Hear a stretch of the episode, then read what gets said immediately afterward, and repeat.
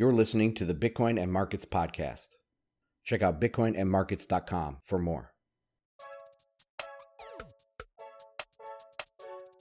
What is up, everybody? Welcome back to another exciting episode of Bitcoin and Markets. My name is Ansel Lindner, and we do here daily live streams. You can join us on Telegram, Twitter, or YouTube. We're going out on all three platforms. I cover Bitcoin, macro from kind of a contrarian side. I came to Bitcoin through Goldbug and Austrian economics and background in economics. And now I try to understand macro so that I can understand Bitcoin and how Bitcoin is going to take over the world. And if you guys are interested in that, come along with me. Make sure you you subscribe, like, uh, all that stuff wherever you're watching this. So, welcome to the stream. Okay, so today, man, what did I do today so far this morning? I got out Thursday or Wednesdays stream uh, in podcast form. So if you guys miss a show, you can always go to the podcast feed and listen there. And I got out the post for FedWatch, which is the other podcast that I do on Thursdays, 1230 Eastern with Bitcoin Magazine. And we talk about pretty much the same stuff, but it's a little bit more cent- central bank focused. All right. Today I wanted to talk about a new piece by Zoltan. It's kind of a new piece, but it's in his old it's along the same lines as his older stuff, where he talks about Bretton Woods 3, he talks about de dollarization and all of that. So we're going to read through this uh, Financial Times post that he had. Uh, then we're going to look into a study and see if we can check out what he's saying, if it's true or not. And then we're finally going to look at this week's uh, Treasury auctions and again see if what Zoltan is saying is correct. And you guys probably already know that it's not correct. but, anyways, that's what I have on deck for today. But before we get into that, let's take a look at prices. The daily for Bitcoin is green on the day, up about half a percent. Man alive, is it just hanging? It is just com- like out there on a limb. It almost is like, you know, in the old Bugs Bunny when Wiley Coyote runs off the cliff and then he does he doesn't fall until he looks down. That's almost like the feeling I get right now. I know that some of you in the Telegram are very very bullish. You think this is the repricing event and that would make sense. So the argument there is let me make sure I'm not muted. Okay, I got a I got a sinking feeling that I was muted. Um, okay, so the the argument there is that Bitcoin is such a life changing thing, and the markets are never like easy for people. They always cause the most amount of pain in either direction that they go.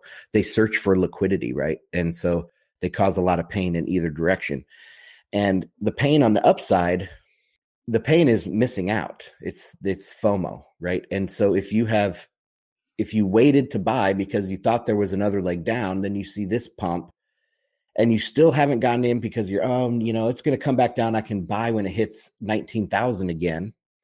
And then you don't buy and it keeps going up. So that's the pain on the upside is, is missing out. Uh, also for big institutional buyers, they feel the same thing. They are human beings just like you and I. And when it goes up and they had planned to maybe get in in the second quarter and they now they're they missed it you know they missed a hundred percent move because they didn't get in at the right time. And then they do get in and price drops or price goes sideways for six months or something like that. So uh, the idea behind a repricing event going forward in bitcoin is that it is so ubiquitous. Everybody knows about it. Everybody's trying to come up with a bitcoin strategy. Um, and you you just have to buy and hold because could go up 100% in a month and then it, it goes sideways for six months you know uh, or something like that. So you have to get in at the right time to uh, catch these repricing events going forward and and that would be the most pain. That would be the most missing out by people. Bitcoin's not going to be easy and just go up 1% a day for five years. 2016 and 17 when it just kept marching up in this exponential pattern for a year and a half, I don't think it's going to do that again because that is just too easy to get in. So I think we, we will see some sort of 100% move at some and then sideways for six months, then 100% move, maybe drop 25, then 100%, you know, something like that. Um, and so, anyway, some of you guys in the Telegram at least are sounding like that's what you're thinking is going to happen. Um, if we compare this back to 2019, when we had that rally off of the bottom, you know, this is the pre COVID rally, that went up about 200%. I should go back and measure this. Trying not to talk when I'm moving the screen because Restream cuts out my audio. But anyway, um, okay, so this is what we're talking about here. And from the breakout to the top, it went up 225%. That could easily happen here today. And if we go up 225% from, we'll call this the breakout. We could even call FTX the breakout, but let's say 18,500 was the breakout. 225% gets us up to 60. I can see that happening. I mean, on the chart, it wouldn't even be that crazy if by March we were at 50. You know, that wouldn't be crazy on the Bitcoin chart. So uh, just be ready for these. The best strategy you can have is buy and hold. I would DCA, but I DCA a little bit more on dips. So like if it the price drops 20%, then I double my DCA that that month or that week or whatever I'm doing. And um that that's worked for me. I think that is the best way for people to do it and just hold because you're never going to be able to pick the tops and the bottoms. The emotion, especially if you don't follow this space 100%, like some of us do, some crazy people do. Um, if you are just living a normal life, your best life, and you're not watching Bitcoin constantly and not watching macro constantly, then you know it's going to be impossible for you to say, "Oh, I think it's going to drop another fifty percent before I buy" or whatever. Uh, so I would just buy and hold. That's the Saylor method. That's the the main method that Bitcoiners preach out there, and it's the best thing, the best way to evangelize because I don't know. I'm I'm kind of soured to the idea of evangelizing Bitcoin because me, I mean, you com- if you have to convince people to buy Bitcoin, they're weak hands by definition. So it's it's not worth convincing them because they're just going to sell the first freaking dip, right? And then blame you, and then your friendship or whatever relationship you have with this person, uh, especially if it's a family member, for God's sakes it could be ruined. You know, so it's very dangerous to convince anyone, especially uh, someone that you have a close relationship with, to buy Bitcoin. And so it's, I've just kind of come to that realization over being 10 years in Bitcoin. It's just not worth it. If you have to convince somebody, they're not ready. They're not ready. If you say, Oh, I finally convinced my normie friend to buy Bitcoin, ah, no, you didn't. Uh, it's harder to convince them not to sell than it is, I guess, to buy initially. But anyway, just some food for thought there. Okay, let's take a look at the dollar is up a little bit on the day, green. This is from yesterday. We had some stuff on the charts. So green a little bit over 102. We'll see if this is the bounce that I have been waiting for uh, this would be ex- a very good place to bounce. I mean, a, kind of a psychological mind f here on the way down. It just kept falling, and it really brings out the do- the dollar bears, which Zoltan is, and we'll get into that piece here in a second. So yeah, that that would make sense. That it's it's been a it was a precipitous rise, and now it's been a precipitous decline, and it's going to bounce. It's going to enter a range, and I still stick with that. But that is the dollar. Let's take a look at oil first. Oil still struggling to get over 80 and stay over 80. So we'll see where that goes. The last few weeks have been big inventory rises, rises in inventory in oil. And there's just no demand, guys th- this recession is coming. Glo- this global recession is coming. The U.S. is not going to escape a slow time. Okay, but it, I, it, there's possibility that it escapes recession, like a textbook recession, so or an official recession. But the globe won't. There'll be many places in the world that are in deep recession. I think China is one of them. So, um, you know, it just looks like there's no demand out there in the world right now. And go looking a year ahead, there's no big boost of demand coming in the next year. So why would oil prices go up now? So that's that's the my oil analysis here. The S and P 500 is up on the day, um, similar to Bitcoin, about a third of a percent. It's looking very green, um, very good off of this bounce. Let's bring up the EMAs. So the golden cross is just days away on the S&P 500 and um yeah, it's looking very very strong. We'll see if we get either 25 basis points uh, from the Fed here next week. The top of this market it's just going to fly. I mean, right now, oh, I haven't been posting to Telegram. Whoops. So right now, let's see. Very close to these swing highs from back in December. So this is an important horizontal level that we're approaching. I don't know. It's it's very strong that it's over the 200. It's over the 50. It's a golden cross coming. It's over this long-term downward sloping trend line. It looks very good, but we do have this last ditch horizontal resistance. And if that rejects it, we could see it test some lower levels, maybe test the 200 day again down three, 4%. But if it breaks through this level, let's say the Fed only raises by 25 basis points and the psychology of the market is boom, risk on, let's go. S&P is going crazy higher, Bitcoin's going crazy higher and yeah, that's what I'm looking at. Everything is aligning. The 10 year is still sitting trying to sit at that 3.5%. It really likes that. That's its happy place being pinched here between the 50 and the 200 days. So we'll see what happens in the next couple weeks. But, you know, if we do have a risk on rally in everything, I don't see a huge impetus to the downside for the 10 year and for a lot of these yields. They're under the Fed funds, which proves that the Fed doesn't control interest rates, doesn't artificially set interest rates. They artificially set the Fed funds rate, which doesn't really do anything mechanical, right? They don't set interest rates. So this is proving that the Fed doesn't set interest rates, that people are thinking a recession is coming. People are kind of sour on the economy, but it's holding up at 3.5. So we'll see. The harder this drops, the harder the recession will be. And I don't expect a really bad recession. So I don't think the 10 year is going to drop all that much, but uh, I wouldn't be surprised at 2.5 uh, by the end of the year, something like that. But it's not going back to one like it has in the past. So, okay, that's all for charts. Let's get into Zoltan. I'm pretty sure I posted this in Telegram. It was a couple days ago. So I'm going to post this again. The headline is Great Power Conflict Puts the Dollar's Exorbitant Privilege Under Threat.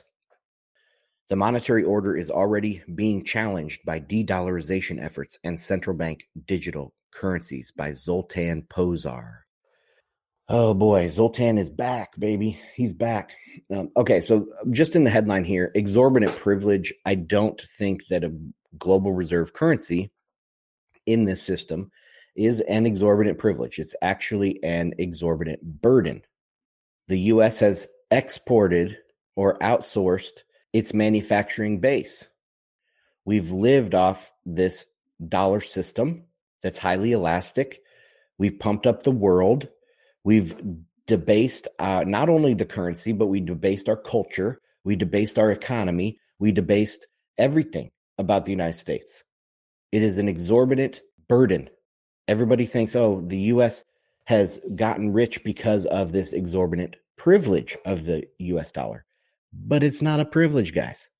The U.S. was the largest economy in the world in the 19th century already in the 19th century, pre World War One and everything. The U.S. was the largest economy in the world, with a with a minuscule, you know, share of the population. I I don't know for sure, but I'm going to guess that the U.S. share of global population has been fairly static. You know, maybe fluctuating between three and five percent of global population, but I could be wrong on that. But anyway, in the 19th century, the US was already the largest economy in the world. We were exporters. We were the China of the 19th century. Yeah, we've debased everything. It's an exorbitant burden. I can't wait to ditch this material culture, get back to sound economics, sound family values, sound social values and social norms, raise my kids in in a non-debauched society. And that's what this exorbitant privilege has given us. It's been an exorbitant burden. Just look at the the funding for NATO. Like the US pays like 90% or something or 95% of the NATO's bills. We've paid for everything. It's an exorbitant burden. Let's let's get on to see what Zoltan says here. So he is the head of short-term interest rate strategy at Credit Suisse. Since the end of the Cold War, the world has largely enjoyed a unipolar era. The US was the undisputed hegemon. Globalization was the economic order, and the dollar was the currency of choice. True. Uh, not just since the Cold War, though. You know, since World War II, the U.S. has led the free world in all of this. Of course, there was Iron Curtain, but that was that economy actually was minuscule compared to the free world economy. I don't know what it was. Maybe say the free world economy was four or five times greater than the Soviet economy, right? The, the economy behind the Iron Curtain. So even from World War II up to the Cold War, the U.S. was the leader of the free world, or the quote unquote free world, the the Western led world. And since World War II, we set up all these institutions like the UN, the IMF, the World Trade Organization, the World Court, the International Rules of the Sea, all of these things, all from the US led order. And so, if you want to say that this is the end of the US led order, which I tend to agree with, it also means probably the end of things like the World Trade Organization, the UN, NATO. It means the end of the World Court, international rules and laws, uh, the international regulation of the sea, things like that. That's what it's ending. Okay people don't understand that they think, oh, well, no, we can just replace Washington with Beijing and then we have the same exact thing. No, no, no. This was a very unique period in history during the US led order of the last 75 years. All right, let's continue. But today, geopolitics once again poses a formidable set of challenges to the existing world order. That means investors have to discount new risks. China is proactively writing a fresh set of rules as it replays the Great Game, creating a new type of globalization through institutions such as the Belt and Road Initiative, the BRICS Plus group of emerging economies, and the Shanghai Cooperation Organization, a collective security alliance of eight countries. I'll try not to break too in too much here, but I have to say something about these things. So the Belt and Road is DOA, it's done. Okay, so they, they have a different type of lending strategy than the IMF. And I'm not supporting the IMF, I'm just explaining the difference here between the IMF, how they lend money, and how the Belt and Road in China lends money here. So the IMF would go into a country and they say, look, you want a low interest rate of like 5%? We'll give you that loan, but we need some sort of reforms in your country so that we can trust you to have 5%. If you don't want a 5% loan, that's fine. Go out on the open market and get one for 15. All right. But they wanted to grow at 10%, 20%. Like I've said, the last unipolar era was dominated by huge economic gains. And they wanted those economic gains. So they said, okay, we'll do the reforms and we'll take the money from the IMF. Now, China came in and said, well, you don't even have to make those reforms. We'll just give you the money. And how good is that? How good has that performed? Very badly. All of the investments in Belt and Road are uneconomic. They do not pay for themselves. Even inside their own country, they've done all these high speed rails and stuff, and they're wasting billions and billions of dollars every year running high speed rail in China. They cannot break a profit. All of these ports that they're building around. They built a railroad in, was it Kenya? I think it was in Kenya. And I mean, it's it's underwater. It's never made money. It's never gone eh, on track to ever make money. So th- these investments that they've invested in with Belt and Road are uneconomic. They are not a way to like create a hegemonic control from from Beijing. It's it's kind of silly to think that. It's not like capitalists from the West, they looked at Kenya and they said, No, we're racist. We're not going to put a railroad in there. Of course, they didn't say that. They said they'd crunched the numbers. They said, We won't make our money back. We're not going to do it. We can't do it, guys. We're not going to make our money back. But the Chinese said, We don't care especially i mean they're an authoritarian communist country not only can communists not do economic calculation at all but governments in general are very cost insensitive right? They don't understand the cost side of economic decisions. So you have a communist government making international investments abroad. How is that ever going to work? How does anybody think that's going to work? And you hear this from sharp economic people. They think somehow the Chinese have cracked the code on communism and government planning, that they're going to make all these great Belt and Road Initiative investments. They're not. Okay. It's dead already. If they do more, it's just going to be throwing good money after bad. It's not going to build any sort of hegemonic power for Beijing. Uh, BRICS, I don't have a problem with them. Shanghai Cooperation Organization, don't know too much about that really. Uh, it says a collective security alliance of eight countries. Okay, whatever. All right. While under lockdown, Beijing forged a special relationship with Moscow and Tehran. This relationship with Russia, with the unwitting assistance of global warming, is helping extend China's BRI through Arctic shipping lanes. And late last year, we saw the first the very first summit between China and the Gulf Cooperation Council, and hence a deepening of China's ties with OPEC Plus. All of this may eventually lead to one world, two systems. Okay. It's not it's not a one for one swap and it's definitely not just like easy to do this, okay? So yeah, you can m- meet with the GCC, but Tehran has some other issues with that. So they're meeting with Tehran, they're meeting with the GCC, I mean, Moscow has interests in Syria and uh, Turkey and, and places in the Middle East as well. It's also eh, very interesting that people think that Russia and China are going to be long term friends and allies. They are fundamentally enemies by their creation, by the their formation, by the way that you know where they're situated on the globe. They are rivals. Period. They are land powers in Asia. They're going to fight each other, and probably not in that too distant of of a future. I mean, didn't they? They had a war just recently. I think it's seventy nine or something, or maybe it was sixty nine. They they had a war fairly recently, China and Russia.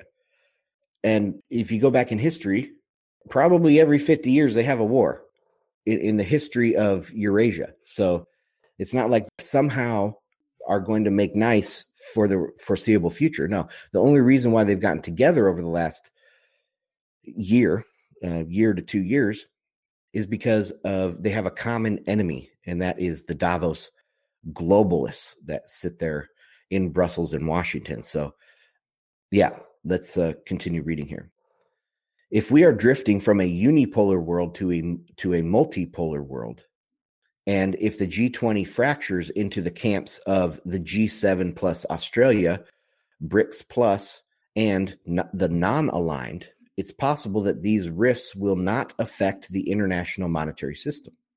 Oh, sorry. It's impossible that these rifts will not affect the international monetary system. Growing macroeconomic imbalances in the U.S. further add to these risks. The dollar based monetary order is already be- being challenged in multiple ways but two in particular stand out the spread of de dollarization efforts and central bank digital currencies. So, this is a Bitcoin channel, and most of the people watching are going to be Bitcoin type people. So, we know the arguments against the CBDC. We know that CBDCs are idiotic, unworkable, they're non viable right from the beginning. And so, if he thinks that CBDCs are viable, that makes me question his ideas on de dollarization. So, anyway, let's continue reading and see what he has to say. De dollarization is not a new theme. It started with the launch of quantitative easing in the wake of the financial crisis, as current account surplus countries frowned at the idea of negative real returns on their savings. But recently, the pace of de dollarization appears to have picked up. And we will check that because I have some studies, I have some numbers here. We, we have the receipts. We're going to check these and see if there is de dollarization happening. Over the past year, China and India have been paying for Russian commodities in renminbi, rupees, and UAE dirhams. India has launched a rupee settlement mechanism for its international transaction, while or transactions probably that's some typo. While China asked GCC countries to make full use of the Shanghai Petroleum and Natural Gas Exchange for the renminbi settlement of oil and gas trades over the next three to five years. With the expansion of BRICS beyond Brazil, Russia, India, and China, the de dollarization of trade flows may proliferate. So let's take a look, or let's uh, talk about this. Um, the Shanghai Petroleum and Natural Gas Exchange. I think it has one to two percent of global energy futures. It's kind of a, a joke. It's already several years old, so it's not like it's just they just launched it uh, middle of last year and it's already has two percent. No, it's about five years, I think, and it only has one to two percent. Nobody wants to use it. All right. Also, if you're settling in uh, renminbi, what are you going to do with that? You, you're not going to. Well, I guess you could buy exports from China, but most places aren't full of consumers. You know, like uh, another thing that what struck me when I first read through this is that Zoltan believes that you can take the consumers in the United States and the consumers in Europe and you can trade them one for one with consumers somewhere else. That's not going to happen. There's a reason why people want to sell to the United States. You know, we are the marginal buyers and Europe, there we're the marginal buyers of things in the world. And you can't have like some great economic alliance between two heavily exporting countries. you know, yes, it sounds great to bash on the United States. It sounds great to bash on the unipolar world for the multipolar world and all this stuff. But when you start talking about, let's look at this puzzle piece and let's see if this puzzle piece fits with this other puzzle piece. You can't just take out, you know, the central piece of the puzzle, rearrange the pieces, and make a functioning picture at the end. It doesn't work like this. And so many people fall into this trap. So, okay, let's keep continue going here. CBDCs could accelerate this transition. China has changed the strategy through which it internationalizes the renminbi. Given that financial sanctions are implemented through the balance sheets of Western banks, and that these institutions form the backbone of the correspondent banking system that underpins the dollar, using the same network to internationalize the renminbi may have come with risks. To get around this, a new network was needed. Was needed. Okay. Around the world, but particularly in the global east and south, CBDCs are spreading like fast growing kudzu vines, with more than half of the world's central banks exploring or developing digital currencies with pilots or research, according to the IMF. Exploring or developing with pilots and research. So nowhere near launch. I mean, I guess the the Chinese one launched and nobody used it. They had to give people 200 free dollars on their CBDC to use it and then they used that up and then they stopped using it. And $200 in China is nothing to shake a stick at. Half the people in China make less than $200 a month and they gave people two hundred dollars free, or the equivalent, whatever that is in yuan or renminbi or whatever. Um, they gave them two hundred dollars equivalent, and they spent it, and that's it. That was the end. They didn't use it. Look, at the central bank digital currency in Nigeria. What is it? The e naira. They can't get people to use it. It's not viable. These things, and just because half of the central banks are exploring or developing digital currencies or pilots or research doesn't mean that they're barking up the right tree. This is coming from, you can tell that this guy is a huge central planning statist, a technocrat. All that it takes is enough effort to make something happen. This reminds me perfectly of Ethereum as well. And people like you know altcoiners in general. You know, it's if you have the idea, you can build it. Don't you know that it's just a technical problem? It's not a problem with being able to do it. We we just have to write the code. You know, we just have to do it. Of course. They don't have any idea that, you know, you can't make gravity work the other way. Oh, all we need is enough bureaucrats to start planning how to reverse gravity. That's what this reads like to me. No, there, there are certain things that cannot be done, that will not work. The way the altcoins got around this this fundamental problem is they just lied. they just said it does work, even though it doesn't. And people, you know, wanted to speculate and gamble. But people don't want to speculate and gamble with their government with their currency that they're using for business that they're using for their daily lives. They don't actually want to gamble with that money because they actually have to buy freaking food buy their health insurance buy all this xyz they actually have to buy stuff.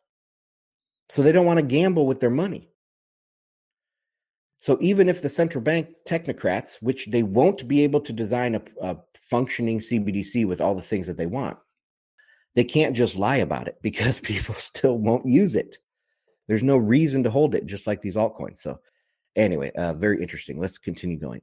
They will be increasingly interlinked. Central banks interlinked through CBDCs essentially recreate a network of correspondent banks that the US dollar system runs on instead of correspondent banks. Think more of correspondent central banks.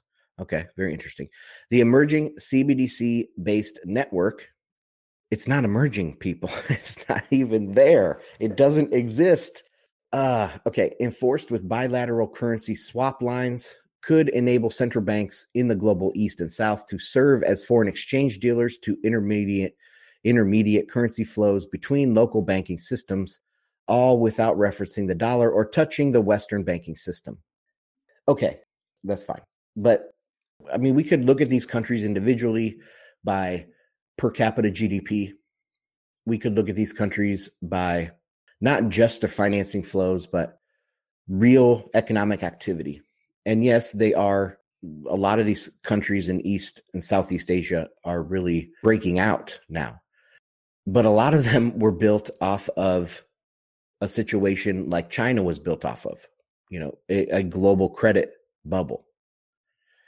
And just because you have the ability to use some new money and simulate a functioning financial system doesn't doesn't impart economic activity to you. Just because i can do something doesn't mean that it will happen.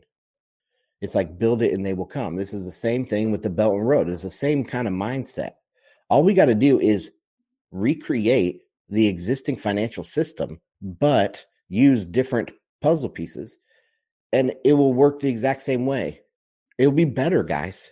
Can't you see it'll be better because we'll get rid of the United States. We'll get rid of the dollar, this exorbitant privilege. We'll get rid of these this leech on the system, which is the United States, which doesn't create anything and doesn't do anything. That's the mindset. The problem is they see the United States as a leech when actually the United States has been the keystone it has been the keystone of the whole system.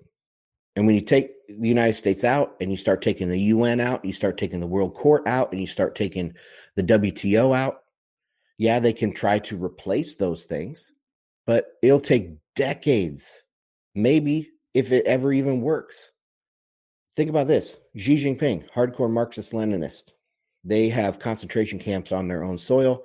They don't allow free speech. They have completely uh, controlled internet. They have completely controlled banking, and they want to now be in a trade deal with you, but you have to give them access to all of your shit, all of your systems, all of your networks, your CBDC, your banking system.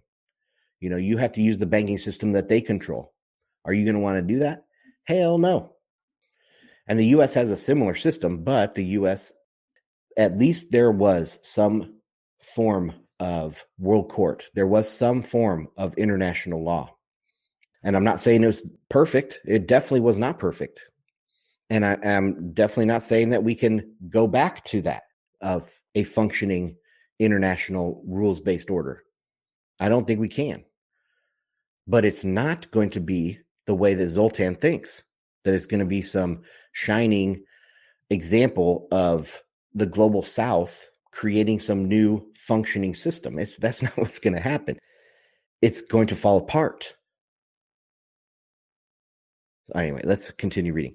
Change is already afoot. We're almost done here. Change is already afoot. The current account surpluses of China, Russia, Saudi Arabia are at a record. Yet these surpluses are largely not being recycled into traditional reserve assets like treasuries, which offer negative real returns at current inflation rates. Instead, we have seen more demand for gold. See China's recent purchases, commodities, see Saudi Arabia's planned investments in mining interests, and geopolitical investments such as funding the BRI and helping allies and neighbors in need like Turkey, Egypt, and Pakistan. Leftover surpluses are held increasingly in bank deposits in liquid form to retain much needed options in a changing world. In finance, everything is about marginal flows. These matter the most for the largest marginal borrower, the U.S. Treasury. If less trade is invoiced in U.S. dollars and there is a dwindling recycling of dollar surpluses into traditional reserve assets such as treasuries, the exorbitant privilege that the dollar holds as the international reserve currency could be under assault. Whoop de doo. This is not an exorbitant privilege. Let's just take a look at some of these claims here. So, this is a recent study. I think it was uh, this year from was it this year from 2023 uh, a recent paper and here are some figures so i'm going to pull up this these uh, charts here the first one here on the left is a foreign exchange reserves. It's over 60% still for the us dollar. It's been at 60% for 10 years or more at least since the great financial crisis. The euro is 20% so if you put those two together which is the West, right? So he's talking about the global South and East versus the West. The foreign exchange reserves right now are 80% the West or more because Japan I would consider part of the West. Japan is a is probably the closest ally outside of Europe, maybe even as close as Europe.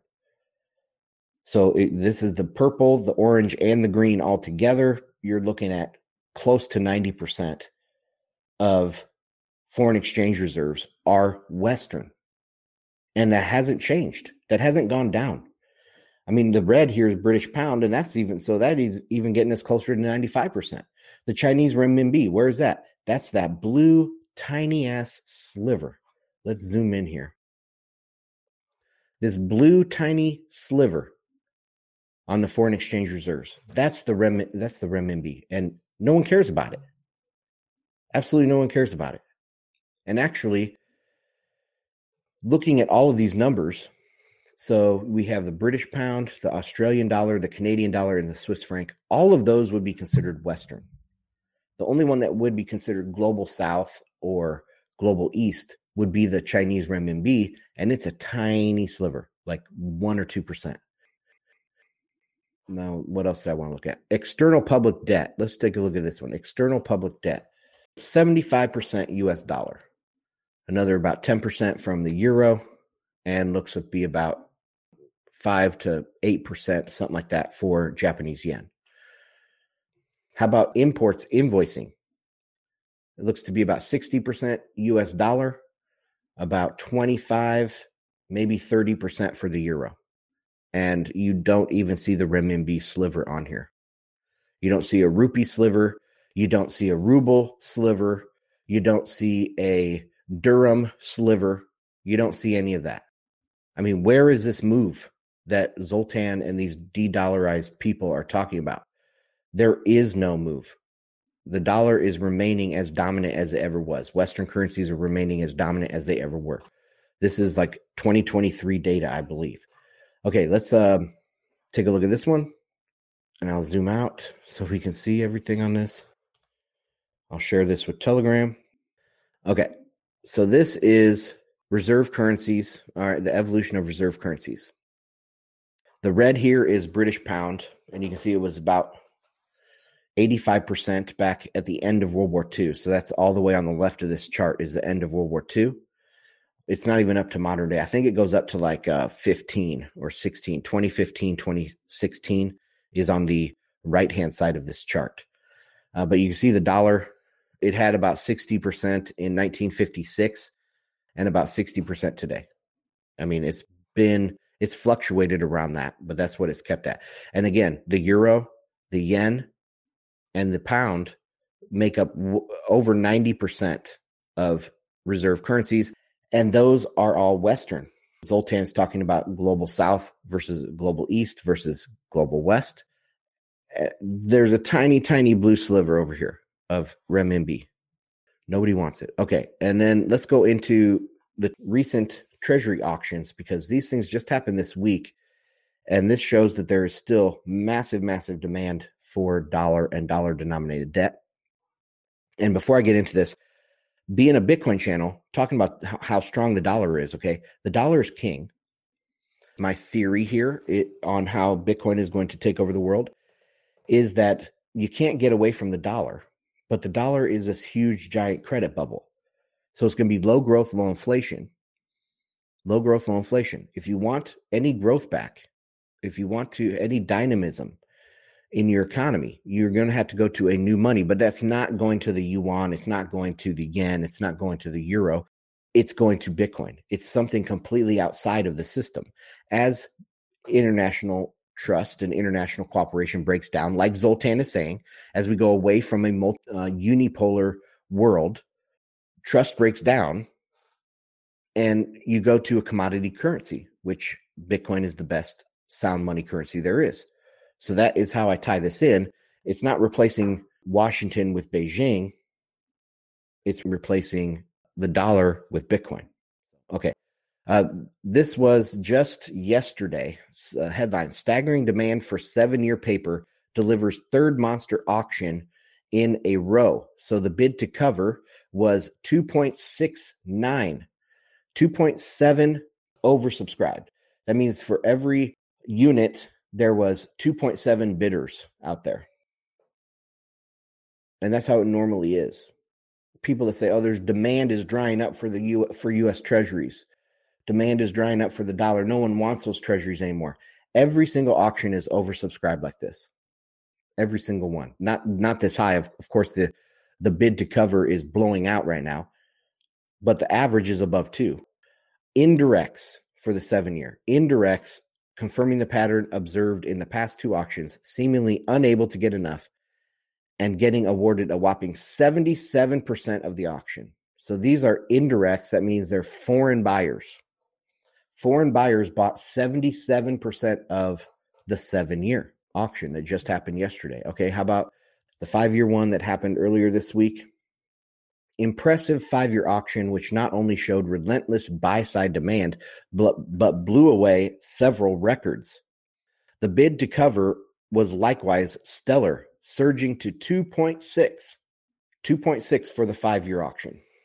Finally, it was the internals that were truly outstanding, with both indirects and dealers setting new records. Specifically, the indirect awards, so this is foreign buyers again, they took down 75% of the five year record five year auction.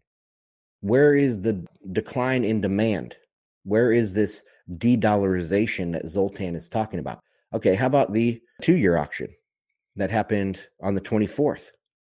Bid to cover confirmed the stellar demand, jumping from 2.7 to 2.9. the bid to cover was almost three for the two year, the highest going back all the way to April of 2020 at the height of the COVID crash.